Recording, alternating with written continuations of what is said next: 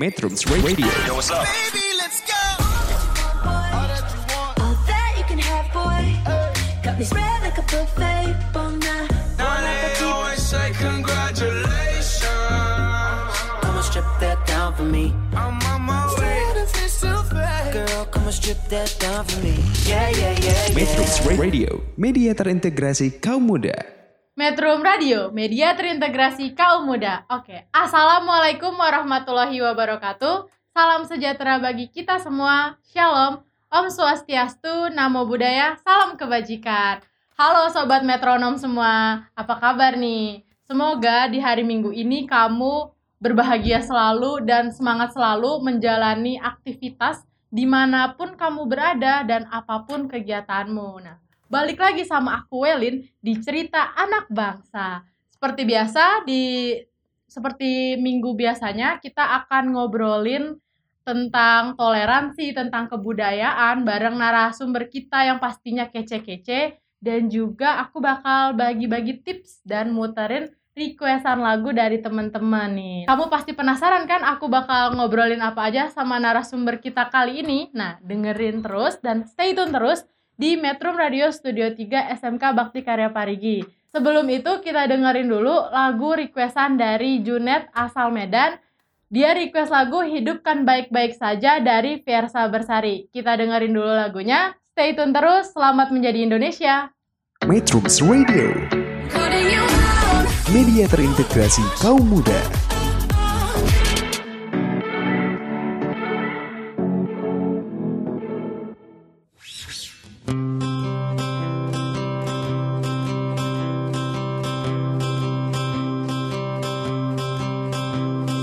Cerita kita tak semanis dongeng. Atau bagai drama sinetron cengeng. Kau bukan artisku, bukan pujangga Namun kisah ini sangat berharga. Hingga rambutmu memutih Hingga perutku membuncit. Hati ini takkan pernah tua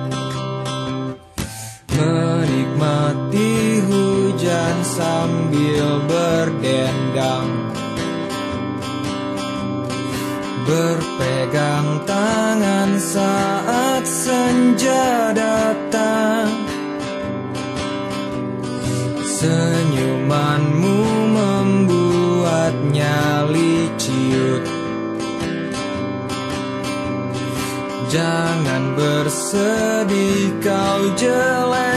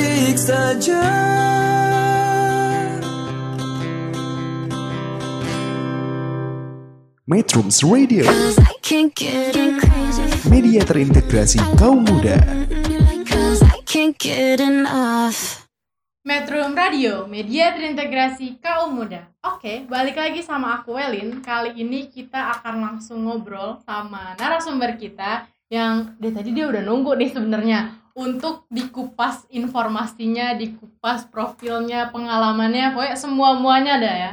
Langsung aja kita persilahkan beliau memperkenalkan dirinya. Boleh dong ya memperkenalkan diri? Boleh Oke, dong. kita dengar sama-sama. Oke, perkenalkan nama saya Jumida, bisa dipanggil Mida. Saya berasal dari Desa Skodi, Kecamatan Bengkalis, Kabupaten Bengkalis, Provinsi Riau. Berarti asalnya dari Riau. Iya. Jumida kalau boleh tahu apa lahirnya di Sekodi juga atau di tempat lain?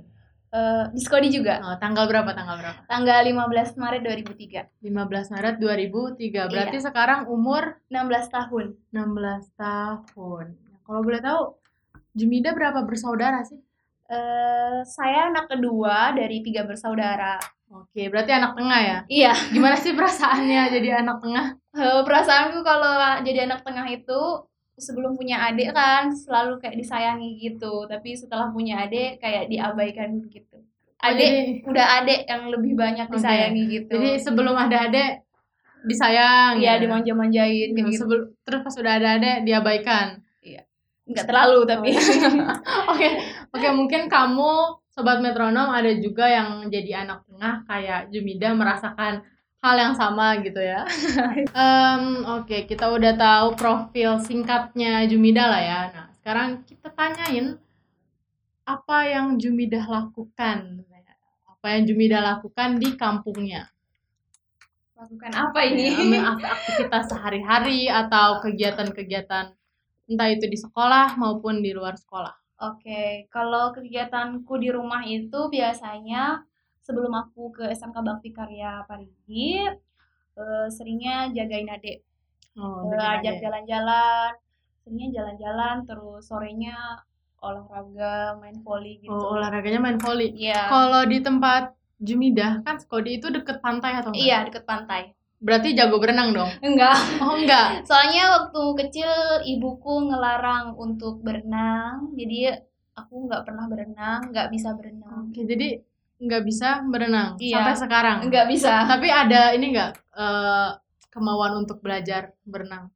Eh, ada kemauan tapi udah pasrah karena nggak bisa Oh, oke. Iya. Jadi biasanya main olahraganya itu bukan berenang tapi volley gitu. eh, Itu volley itu mas termasuk dalam hobi juga atau enggak?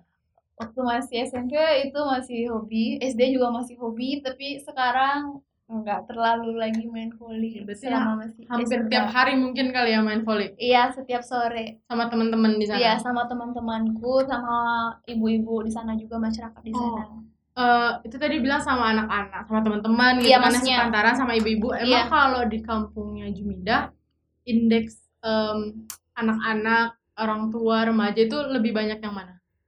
banyak yang pemuda sih Pemuda. iya Kalau anak-anak gitu kalau anak-anak eh, kurang kurang. kurang Nah, kalau Jumindah kan eh, masuknya kategori pemudi, remaja.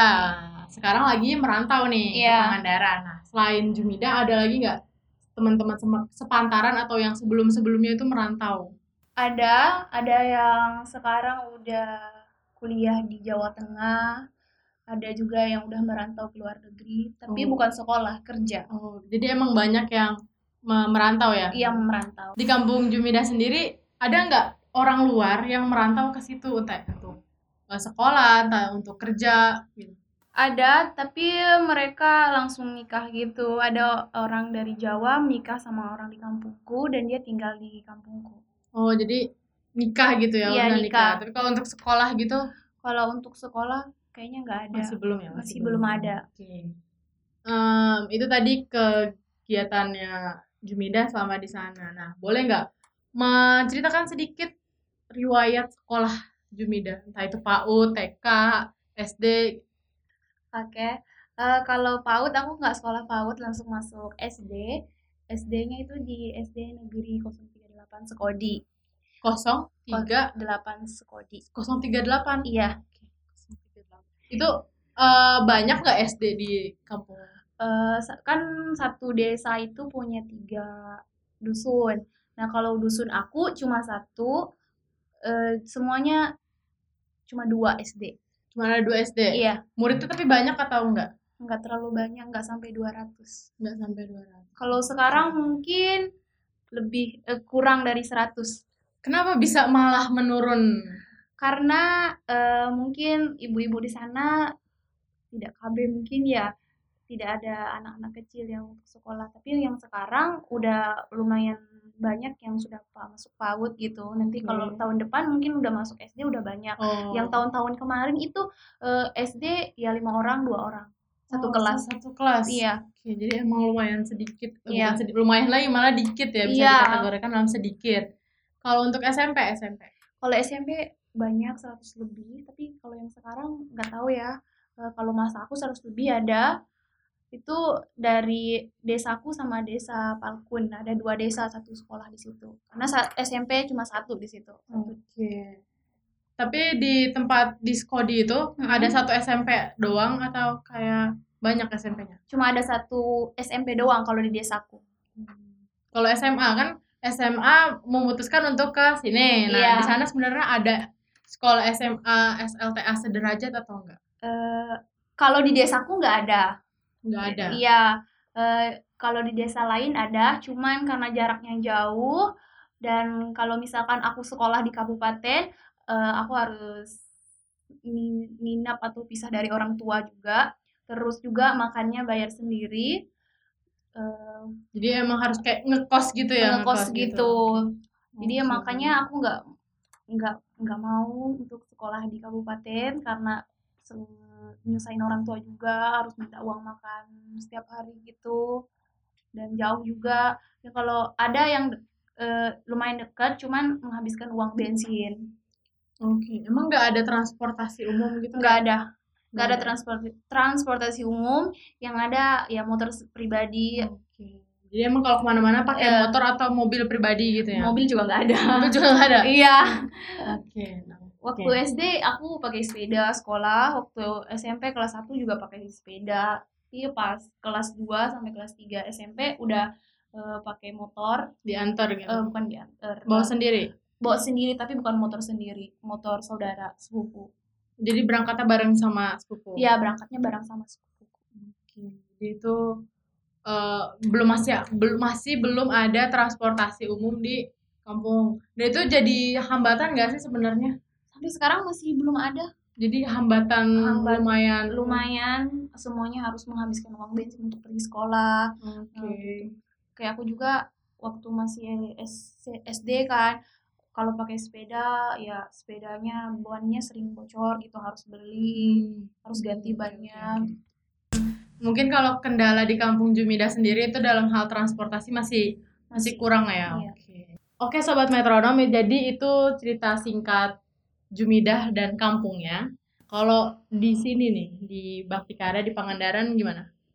Aktivitas sekarang? Kalau aktivitas sekarang aku baru selesai magang sih magangnya di Sinedu Sinema Edukasi baru pulang baru nyampe juga tadi pagi Eh, aktivitasnya mungkin aku harus menyelesaikan laporan laporan PKL Oke, berarti masih masih suasananya suasana PKL gitu iya ya. suasana PKL Harus menyelesaikan selesai PKL-nya, harus menyelesaikan laporannya. iya Dan segala macamnya itulah ya sampai akhirnya selesai. iya Jadi sekarang dis- lagi disibukkan oleh kegiatan PKL, pasca PKL. pasca PKL Oke, nah itu tadi cerita singkatnya Jumida di selama di Sekodi dan juga di Pangandaran. Nah, sebelum kita lanjut ngobrol lagi sama dia, aku akan ngasih tips-tips menarik untuk kalian. Tapi sebelum itu, aku akan puterin lagu requestan dari Maula Rasuri asal Aceh. Dia request lagu Bunga Jempa. Kita dengerin dulu lagunya sama-sama.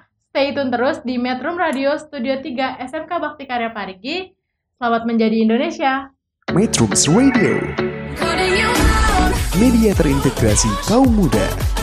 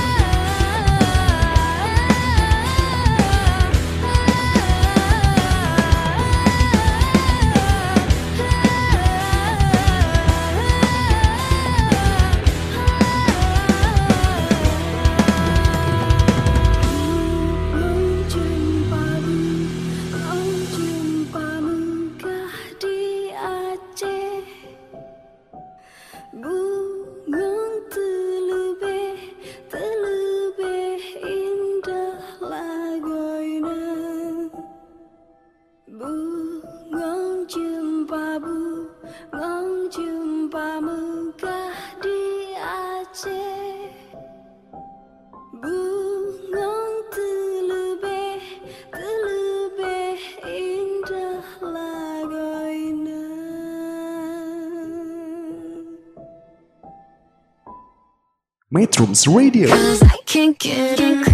media terintegrasi kaum muda. Metro Radio, media terintegrasi kaum muda. Oke, balik lagi sama aku Welin yang kece yang akan nemenin kamu, sobat metronom, di hari Minggu ini, apa pun kegiatanmu dan di mana pun kamu berada. Nah, kali seperti biasa nih, aku akan bagi tips-tips menarik. Iya, tips menarik gak tuh? Nah, kali ini tipsnya adalah tentang beres-beres rumah.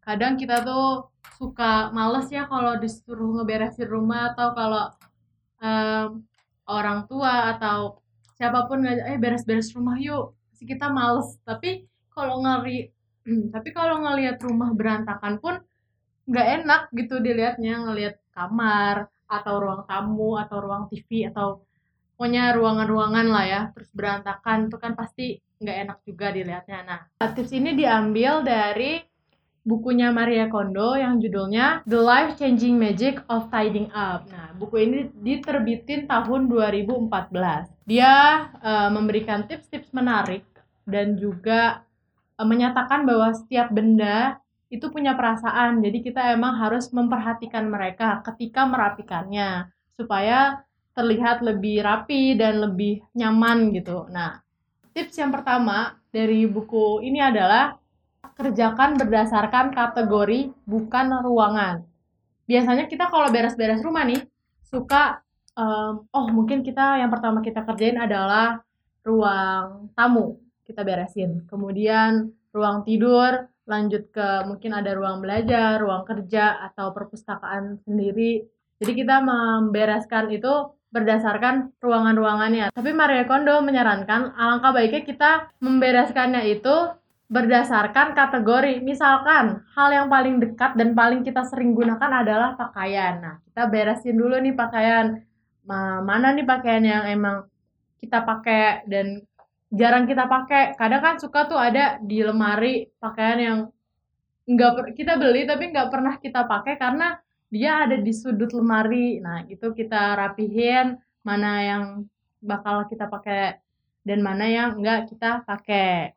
Yang kedua adalah nostalgia bukanlah segalanya. Kadang nih, bukan kadang lagi malahan hampir setiap kita ngeberesin rumah atau ruangan, kita suka nemuin barang-barang yang udah lama banget yang istilahnya banyak kenangannya entah itu hadiah pertama dari teman, hadiah pertama dari orang tua atau mungkin baju pertama yang kita pakai untuk ke pesta apa, ke mana gitu. Nah, itu kadang suka bawa kita ke masa lalu gitu. Tanpa sadar aja ketika kita lihat barangnya, kayak wah ini eh, kado pertama nih dari temenku nih, wah. Terus kita kok jadi jadi bernostalgia dan melupakan tujuan awal kita untuk beres-beres. Nah, ini udah fatal banget nih. Biasanya kalau udah kelamaan nostalgia, ujung-ujungnya eh, kerjaan gak selesai dan kita udah keburu malas duluan karena hanyut oleh suasana nostalgia. Jadi ketika kita beres-beres rumah atau ruangan, alangkah baiknya kita jangan terlalu hanyut dalam nostalgia barang tersebut.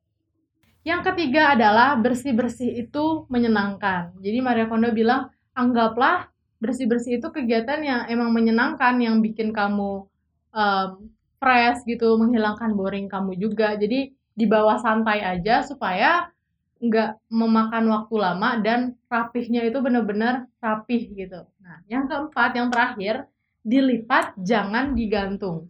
Maksudnya itu untuk baju nih ya, agar terlihat lebih rapi dan tidak berceceran di mana-mana, alangkah baiknya dilipat daripada digantung. Nah, melipatnya pun em, yang benar-benar rapi sehingga dalam satu rak atau satu lemari itu bisa ada banyak baju yang disimpan. Jadi kita jadi nggak perlu banyak rak ataupun lemari juga. Jadi menghemat em, rak dan lemari supaya ruangan juga terasa lebih luas.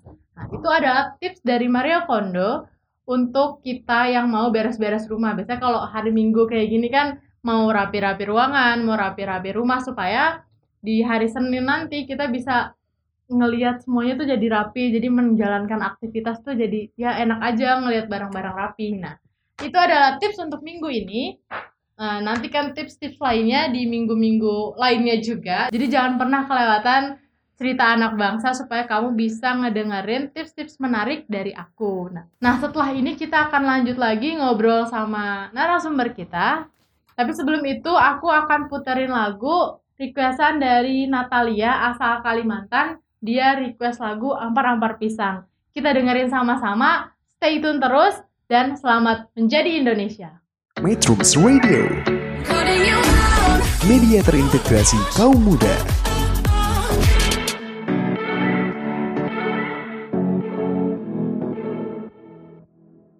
Nang mana batis kutung dikit di bidawang. Nang mana batis kutung dikit di bidawang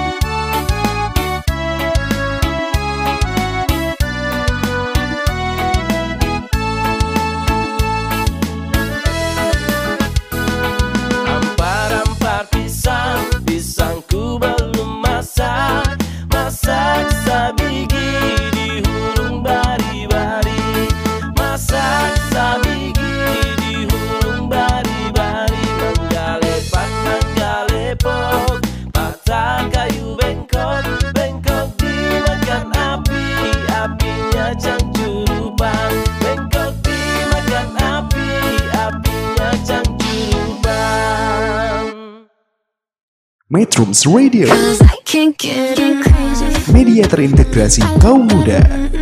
Cause I can't get enough. Metro Radio, media terintegrasi kaum muda. Oke, balik lagi sama aku Welin yang setia menemani hari Minggu kamu. Pokoknya setia banget deh sama kamu. Iya. Nah, kita akan lanjut ngobrol lagi sama Jumida. Kali ini kita akan ngobrolin pengalaman Jumida di kampungnya. Mungkin Jumida ada pengalaman di kampung yang entah itu mengharukan, entah itu menyenangkan banget, atau sedih, atau bikin kecewa atau mungkin serem. Nah, pengalaman itu tapi selama di Sekodi yang bikin itu tuh pokoknya keinget terus dan susah banget deh pokoknya dilupain. Ke mana pun kamu pergi pasti kamu mengingat pengalaman dan kejadian itu. Oke, saya akan menjelasin pengalaman yang menurut saya yang sangat melucukan, yaitu sangat lucu, yaitu pengalaman ketika saya diajarin sama bapak saya naik motor. Oke, Hmm. jadi pengalaman pengalaman naik motor tapi ini lucu ya. Iya lucu. Nah Oke, kan kayak- kan itu pas pertama kali kan saya Ah. diajarin sama bapak saya. Kan saya udah naik motor terus bapak saya di belakang saya kan. Ah. Nah pas itu saya udah pasang gigi, udah pasang gigi satu. Eh, eh, terus saya ngegas kan, terus langsung motornya melaju ke depan dan melanggar melanggar tiang jemuran. Oke. Itu nyemes banget bapak saya kena tiang jemurannya itu lucu banget. Untungnya bapak saya nggak kena tiang jemuran Oke. sih. Cuman ab- tapi abis itu di ini nggak di kayak diomelin gitu. Kamu yang bener dong pelan-pelan. Iya, sempat kayak gitu. Nggak ngapain ngegas-ngegas gini katanya Hmm. kan. Orang pasang gigi satu ngegasnya pelan-pelan, udah gigi dua, gigi tiga baru katanya kan kalau gigi satu kan ya pasti ngegasnya kunceng banget Hmm. kan. Kayak gitu dia bapakku, tapi bapakku nggak nggak nggak trauma dia masih tetap ngajar aku. Oh, Tapi abis itu jadi belajar lagi sampai akhirnya bisa Sampainya- ya. Sampai akhirnya bisa. Oke oke, mungkin kamu sahabat metronom juga punya pengalaman serupa ketika belajar naik motor, mungkin nabrak tiang jemuran atau nabrak apa, tapi Iya. Mungkin gagal itu emang perlu ya, gagal dulu sekali dua Iya. kali sampai akhirnya emang berhasil dan bisa. Iya. Selain itu ada lagi nggak? pengalaman yang menyenangkan menurut aku eh, ketika itu eh, ikut lomba lomba menulis dan alhamdulillah eh, yang terakhir aku lolos Eh, yang pertama sih enggak yang kedua Hmm. juga enggak yang ketiga yang terakhir aku lolos dan bisa pergi ke Jakarta mengikuti konferensi penulis lirik Indonesia pada saat aku masih kelas 5 SD itu merupakan pengalaman yang sangat menyenangkan bagiku eh, karena eh, tidak tidak ada orang di kampungku yang yang pernah atau pergi ke Jakarta. Menurut Oke. orang kampungku itu pergi ke Jakarta merupakan suatu hal yang sangat eh, bagus sekali eh, sampai mereka terheran-heran dan pas aku pulang mereka bilang ye orang pulang, Jakarta, orang Jakarta." kayak Oke, gitu. oke. Berarti bar itu pertama kalinya kan ke Jakarta. Iya. Apa itu pertama kalinya juga naik pesawat? Pertama kali juga naik Oke. pesawat. Perasaannya gimana nih? Apakah deg-degan kayak wah nanti di atas pesawat gimana ya? Terus nanti di Jakarta kira-kira gimana ya? aku eh pas naik pesawat sih iya ada kayak rasa deg-degan juga gitu kan karena pas naik itu kayak ngerasa banget eh, gimana kalau kita pas Hmm, naik kan jadi eh, badan kita ikut kayak kalau pas mau naik kan kayak gini kan Oke, jadi kita tuh kayak ngerasa Karena naik perbedaan gitu. tekanan udara Iya. ya. terus pas mau turun juga kayak gini ngerasa kayak ke bawah banget gitu tubuh kita juga kayak ngerasain kayak ke bawah banget gitu ke bawah gitu Eh, dan dan dan telinga kayak ngerasa sakit Bindeng gitu, gitu ya, bindeng. dengerin Oke. bunyi mesinnya kan Oke. Eh, dan itu juga aku minum antimo eh eh, bukan antimo apa antangin karena eh, udah bawa bekal antangin juga jadi aku coba minum antangin tapi malah nggak habis antangin dan malah aku tambah pusing pas Oke. pertama kali aku naik pesawat tambah pusing tapi pas pulangnya alhamdulillah aku Udah biasa aja udah- ya, udah biasa terbiasa aja. gitu ya. dan udah eh, dikasih juga sama pembimbingku buat makan permen gitu kan makan Oke. permen aja dan dia dikasih tip jangan lihat kiri kanan katanya nanti sakit kepalanya lehernya Fokus aja Eh, gitu ya. fokusnya ke depan aja katanya ya aku pun ngikut kan eh, fokus aja gitu ke depan dan makan permen pas pertama yang pergi aku makanan makanan tangin cuman tambah malah jadi pusing, pusing. udah terus pas udah nyampe kan mendarat kan Heeh. telinga masih tetap sakit Oke. Tapi itu didampingin berarti didampingin Di- ya? didampingin sama. bukan dan bukan aku sendiri doang Oh, jadi dari Riau itu ada dari ber- Riau ada beberapa kabupaten dan kalau dari Kabupaten Bengkalis itu ada dua Kabupaten Banten juga ada terus Rupat juga ada Oh, jadi emang rame-rame iya berangkatnya. 12 orang Oh, sama 12. pembimbing satu Itu pembimbingnya guru atau gimana? Eh, pembimbing itu guru Indonesia mengajar Oh, Iya. pembimbingnya dari guru Indonesia, mengajar. Nah, itu kan tadi di pesawatnya nih, di Iya. pesawatnya pas sampai Jakarta. ada perasaan oh jadi gini loh Jakarta atau gimana? Seneng banget bisa lihat gedung-gedung. Oke. Eh, tapi sayang aku nggak bisa ke Monas waktu aku pergi Jakarta. Nggak Emang di Jakarta berapa hari waktu itu? eh, sekitar kurang lebih lima hari sama Lima hari. perjalanan seminggu lah. Oh seminggu itu, oh Hmm. jadi perjalanan nggak termasuk berapa hari nginep di sana? Nginep di sana lima hari. Lima hari itu ngapain aja pelatihan menulis atau gimana? Eh, kan aku ikut lomba menulis. Eh, judulnya itu aku bangga menjadi anak Indonesia. Di situ aku menceritain semua eh, halaman kampungku, terus cita-citaku kayak gitu kan. Nah, terus juga pas di sana eh, ya dia dia ada pelatihan lagi, terus ada lomba lagi, Oke. bikin cerita lagi gitu kan. Oke, jadi Dan- semacam yang ini tuh finalis gitu, terus Heeh. sampai di sana baru lomba, lomba lagi. lagi, tapi nggak lolos. Cuman bukan penulis doang, tapi Hmm. ada yang cer- eh, yang pantun, ada yang mendongeng gitu, ada beberapa kategori. Oke, Tapi meskipun nggak menang, dapat pengalaman. Iya dapat pengalaman nggak- Jakarta dan peserta-pesertanya juga dari Seluruh Indonesia. seluruh Indonesia bukan cuma yang dari Jakarta doang. Oke, berarti dapat teman baru, Teman dapat baru, pengalaman baru iya, juga. teman baru dari- banget. Jadi untuk kamu sobat metronom, sebenarnya kalau mau pergi keluar daerah, mau pergi keluar pulau gitu, nggak harus pakai uang sendiri juga bisa sih sebenarnya ya, ikut lomba, Iya. ikut event, asal optimis dan bener-bener niat kayaknya Pasti bisa, bisa, pasti iya. bisa ya. Contohnya dari cerita Jumidah tadi dia bisa ke Jakarta lewat lomba menulis, Menulis. kayak gitu. Nah, kamu nih yang punya em, hobi menulis atau fot- di bidang foto atau desain itu sekarang banyak juga kan lomba-lomba yang hadiahnya itu bisa pergi ke mana, pergi ke mana itu Mm-mm. bisa dicoba tuh buat nambah-nambah pengalaman dan juga nambah temen nah, itu tadi pengalamannya Jumidah yang pertama lucu karena dia nabrak tiang jemuran pas Iya. lagi belajar motor untuk pertama kalinya Iya. dan pengalaman pertama kali pergi ke Jakarta. Jakarta. Nah, sebelum kita lanjut ngobrol sama Jumidah, requestan lagu dari Tince asal Maluku, judul lagunya Amar Lolin. Stay tune terus di Metro Radio Studio 3 SMK Bakti Karya Parigi untuk lanjut dengerin obrolan aku dan juga Jumidah seputar se- Sekodi dan juga pengalamannya dia lah ya. Nah, stay tune terus dan selamat menjadi Indonesia. Metrums Radio, media terintegrasi kaum muda.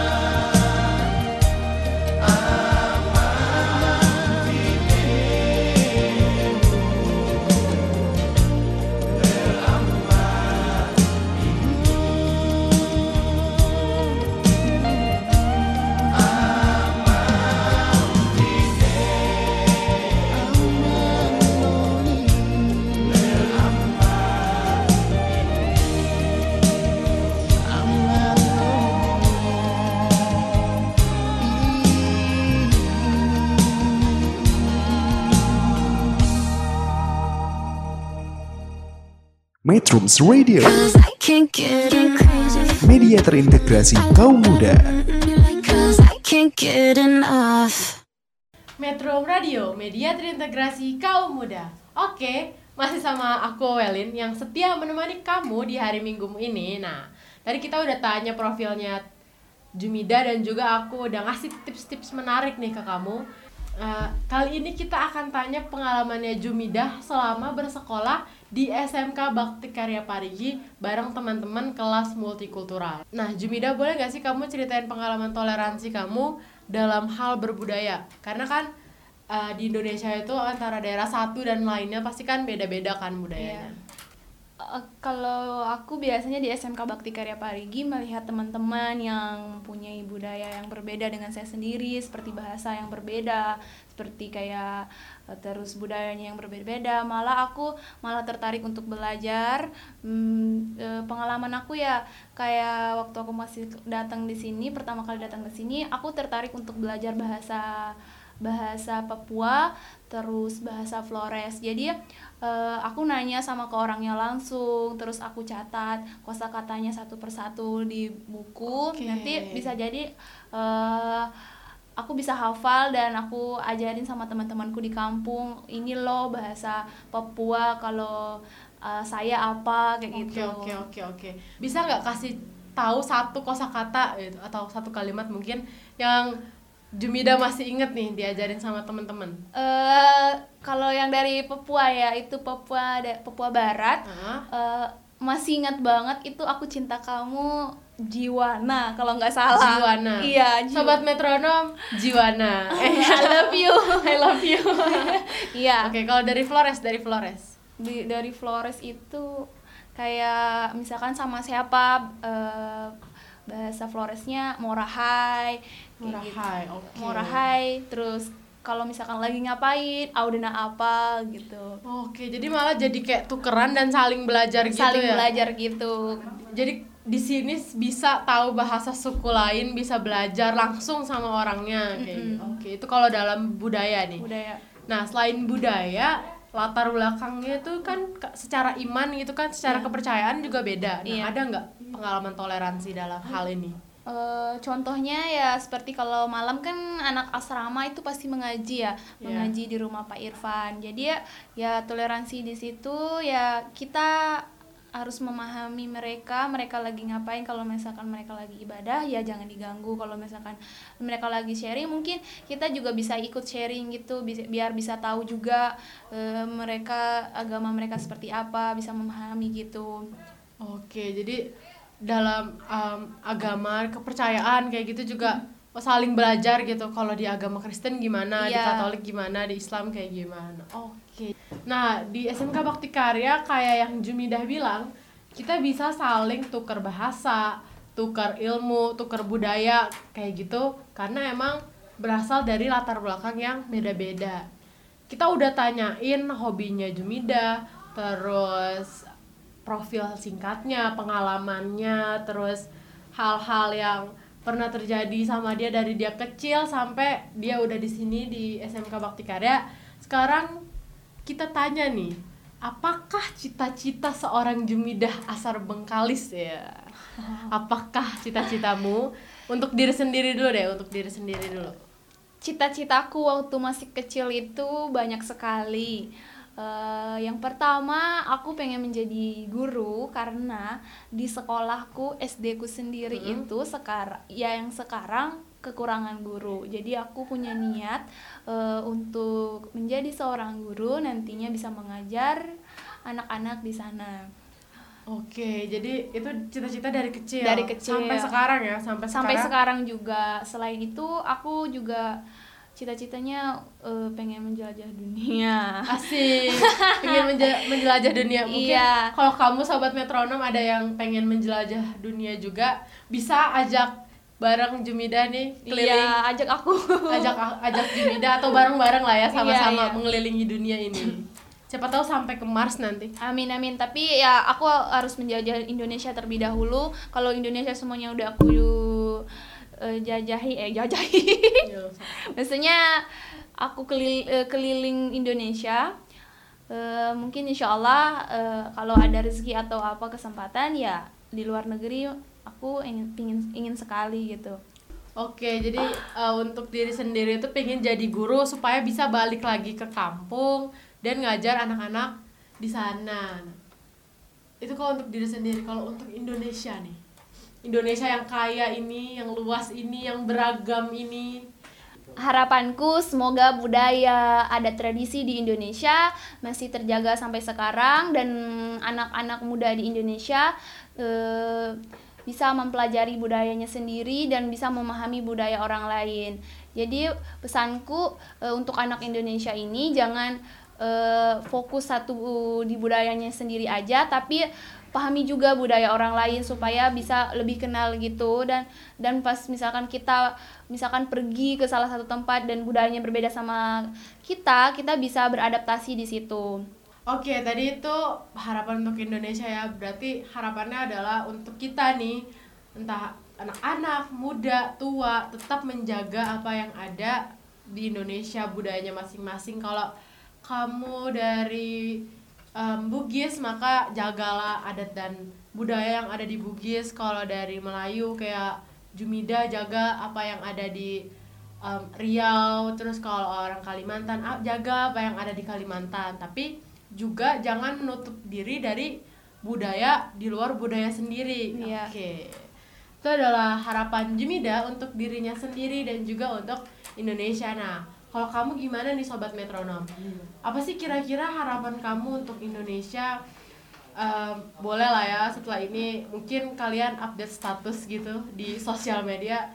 Harapanku untuk Indonesia adalah semoga Indonesia bla bla bla gitu. Jadi em, di sosial media kita menyebarkan pesan-pesan kebaikan juga gitu. Nah, kita akan lanjut ngobrol lagi sama Jumida. Tapi sebelum itu aku akan puterin requestan lagu dari Putri Wulandari asal Bengkulu.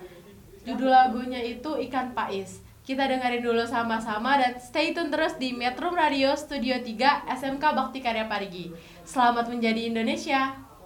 Metrums Radio, media terintegrasi kaum muda.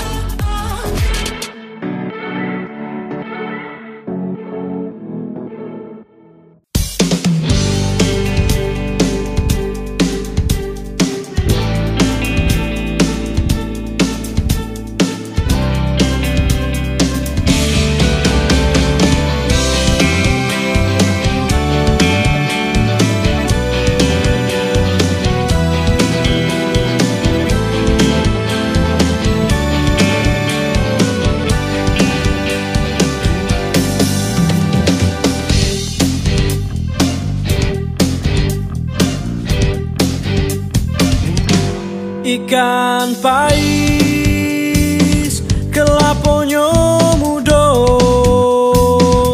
Dibungkus daun talas Rapi-rapi Dikebet tali mesyang. Ikan pais Lemak rasonyo. Makan ke nasi putih Pane-pane Ulam ke jering mudo Rasonyo oi lemak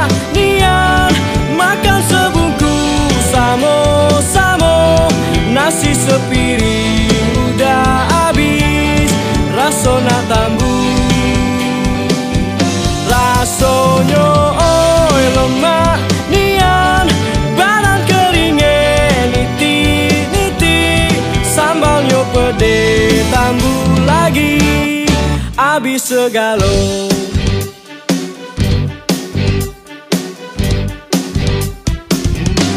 Ikan pais Kelaponyo mudo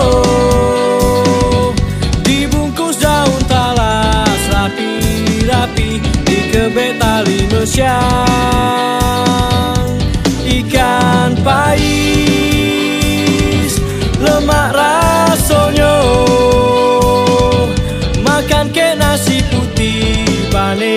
Pane-pane Ulam ke jering mudo. Rasonyo oi lemak nian Makan sebungkus samo-samo Nasi Nasi sepiring udah habis Rasona tangguh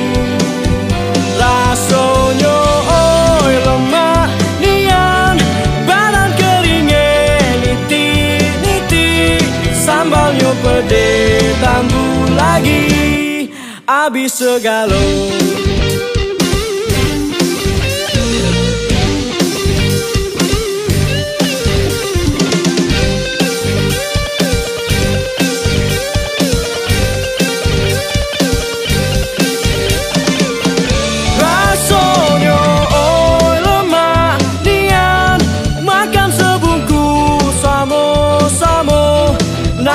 sepiring udah habis. Rasona tambuh Rasanya oi lemak nian. Badan keringin niti-niti Sambalnya pede tambah lagi. Abis segalo.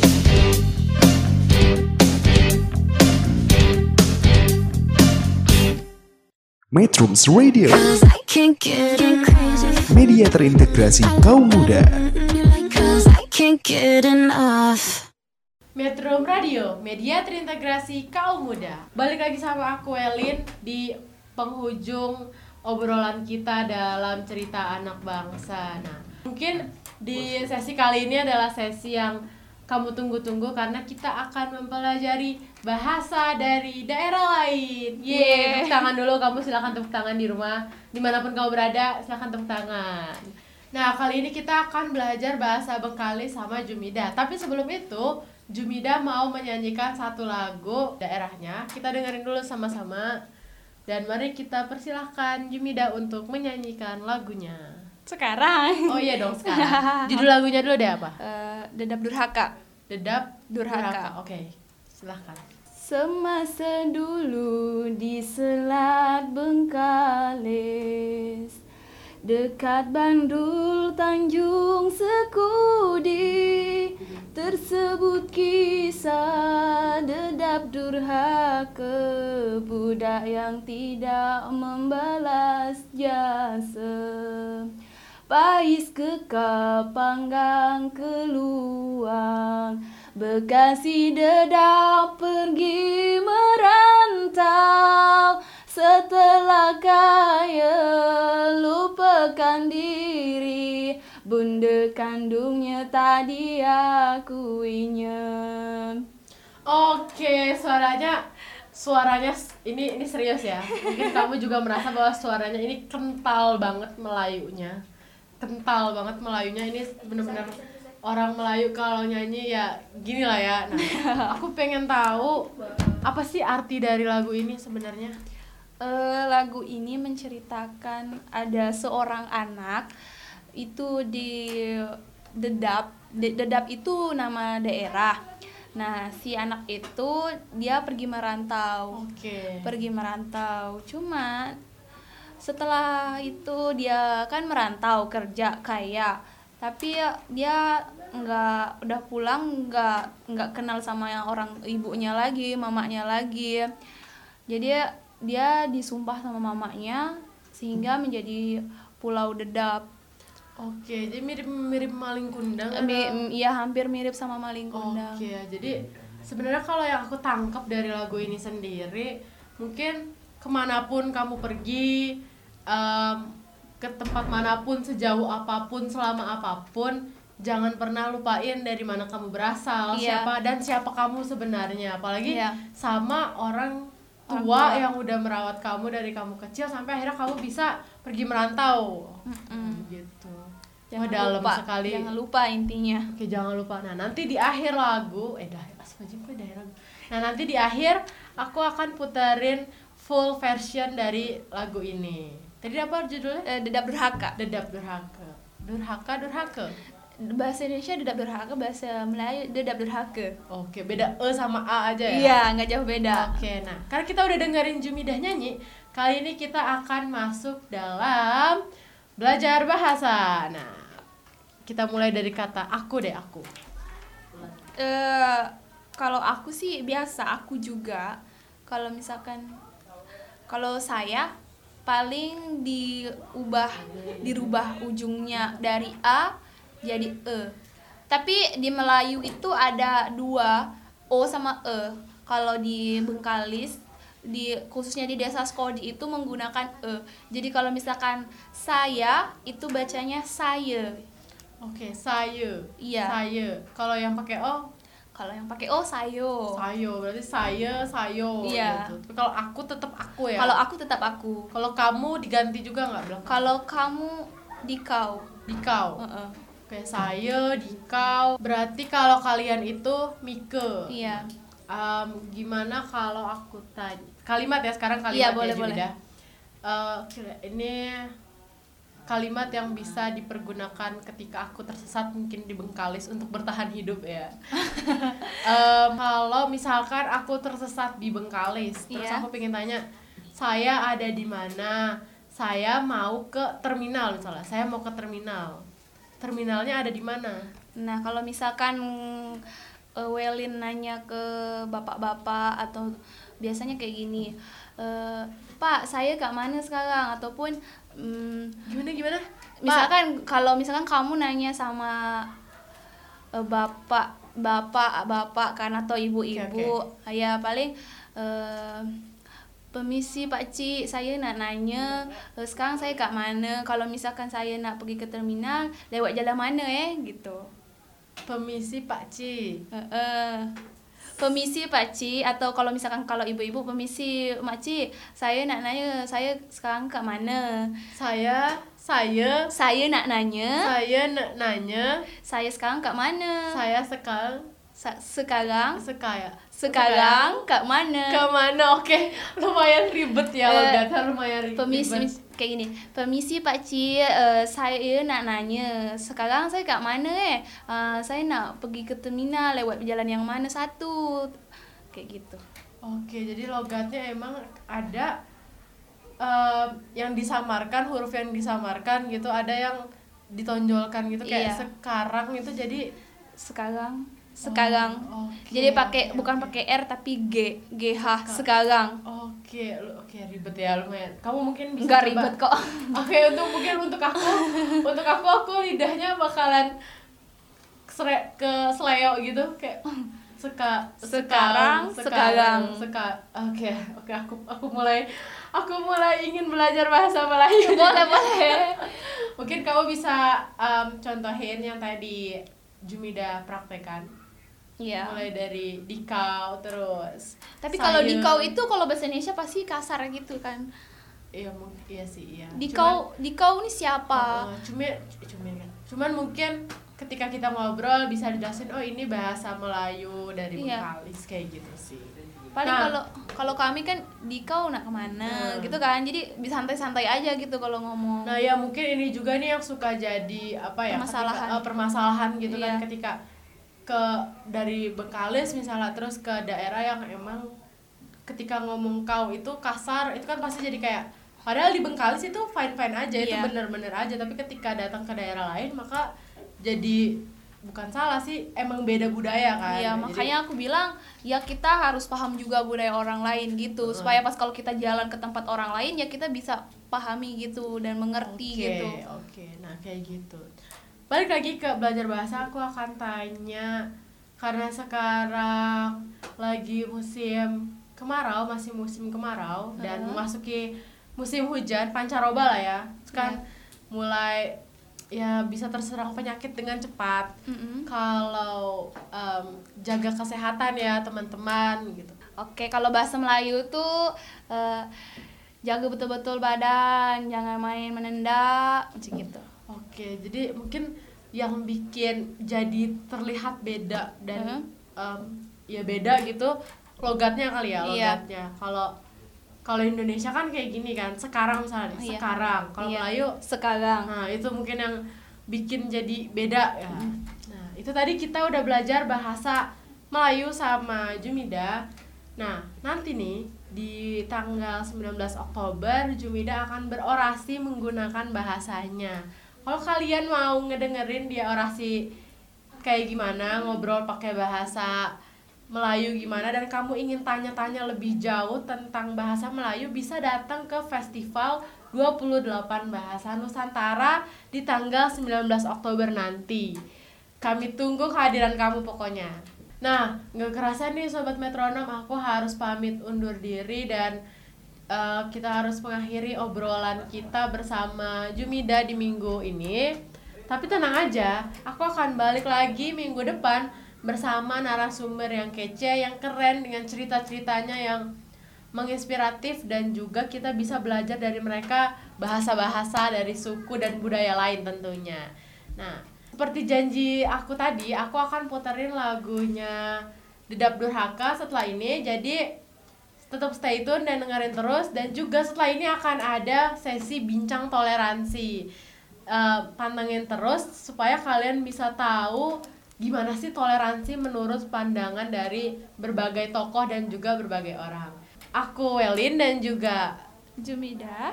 pamit undur diri dulu. Mohon maaf kalau selama obrolan tadi ada kesalahan dalam berkata. Sampai jumpa di minggu depan. Stay tune terus di Metro Radio Studio 3 SMK Bakti Karya Parigi. Metrums Radio, media terintegrasi kaum muda.